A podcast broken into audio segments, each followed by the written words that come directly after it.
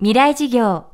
この番組は、オーケストレーティング・ア・ブライター・ワールド NEC がお送りします。未来授業木曜日 Chapter 4未来事業。今週の講師は、大手門学院大学地域創造学部教授、橋本博之さん。専門は演劇と民族学。東日本大震災以降、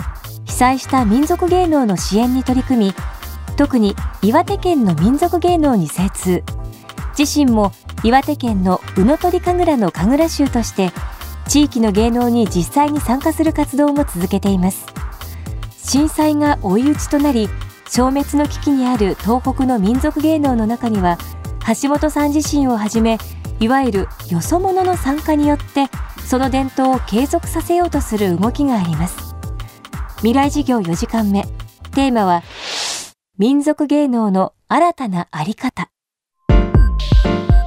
例えば私今大手門学院大学に震災後2年ぐらいして移ったんですけど、えっと、そこで、まあ、日本財団の支援なんかもあってですね大手門学院大学の大学生が毎年20人ぐらい夏に動く七夕に派遣してたんですね。まああのまあ、してるんです今も。まあ数日ですけどもうずっとあのいろんな飾り付けとかはもうかなり私のとこの大学生がやってるんですね。だけどこれが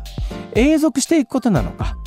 いつか子どもたちが生まれてきて人数が増えたら私たちはおのずからフェードアウトして元いたような観客たまに見に行くようなお客さんに戻ればいいのかそれはわからないですよね。だけど今は少なくともそういう外部からの支援というか支援っていうか共に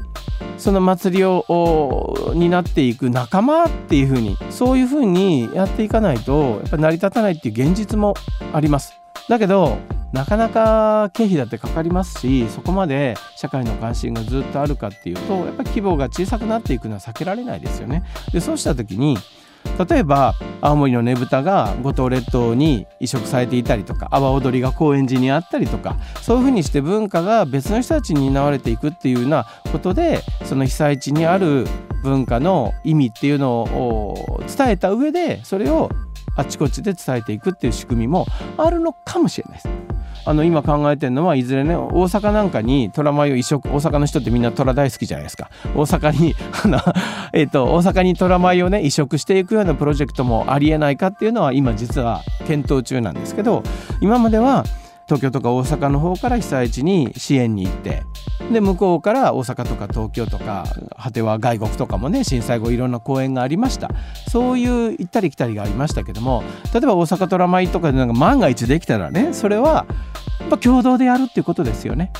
岩手の人たちと大阪の人たちが一緒にやると。いうようなことの一つの形かもしれないしでそれはあの伝統的なねその本来のトラマイの文化を破壊してるって言われたらそうでしょうね。あの本来的なものではないですもんだけど本来的なものがないからみんなもう悪戦苦闘してるわけですからいろんな試みをやってみる必要はあるだろうと思ってますけどね。実はこれ以外にもみこしの担ぎ手を県外から募る動きなど地域の外に民族芸能の担い手を求める動きは盛んになっていますもともとその地域だけで閉じられた世界で行われていた芸能が後継者不足や震災をきっかけに開かれた存在に変わりつつあるようです。最後はその先の未来について伺いました。なんていうのかな。今ね伝統的には沿岸の郷土芸能っていうのは内輪で閉じたもんでした。だけど今だだ開きに開いてるとも言えるわけです。でそうした時に例えばどういう形か分かんないけど一緒になんか楽しんで一緒になんかやっていくってことがその共同するっていうかな。共にあの一緒になんかやるっていうようなことが多分今までなく必要だと思うしそういう外部の力がないといろんなことができないところもあると思う。だけどそれを助けてあげるとか支援するとかっていうんではなくて一緒になんかやることによって新しい地域文化を作っていったりとかそれこそ新しい産業とかねっていうようなことを生み出していくようなことって考えないとまあ沿岸だけじゃなくてもうこの国って立ち行かないよねっていうところあるじゃないですか。だからまあ本当にひどいことが起こったんだけどもここでこんだけぐちゃぐちゃになってるからこそ人間のネットワークによってコミュニティが形成されてるって本当はね沿岸だけじゃなくてどこでもそうだと思うんですだけど私たちはどうしても土地とか地理的範囲でもってあの人はこっちこの人はこっちみたいな感じで考えてしまいがちですけどももっとそうではなくて共同で何かすることによって紡がれる人間の営みとしてのコミュニティ。なんかそういうことを作ってあのいけるそういうことに気づける場だと思うんです。だからやっぱまずはやっぱり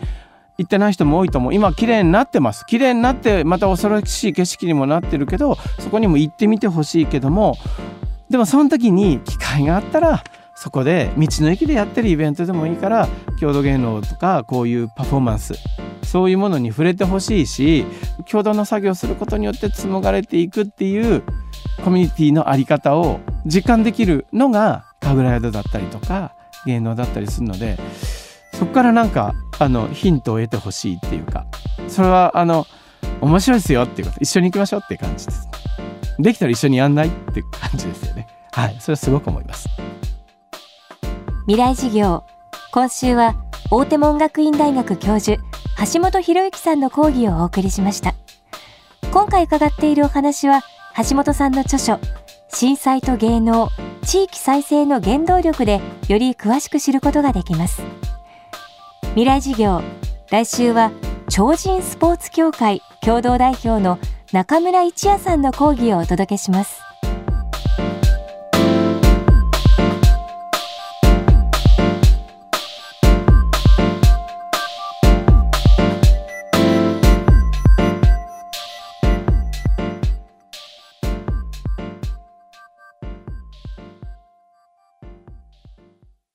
未来事業この番組はオーケストレーティング・ア・ブライター・ワールド NEC がお送りしました。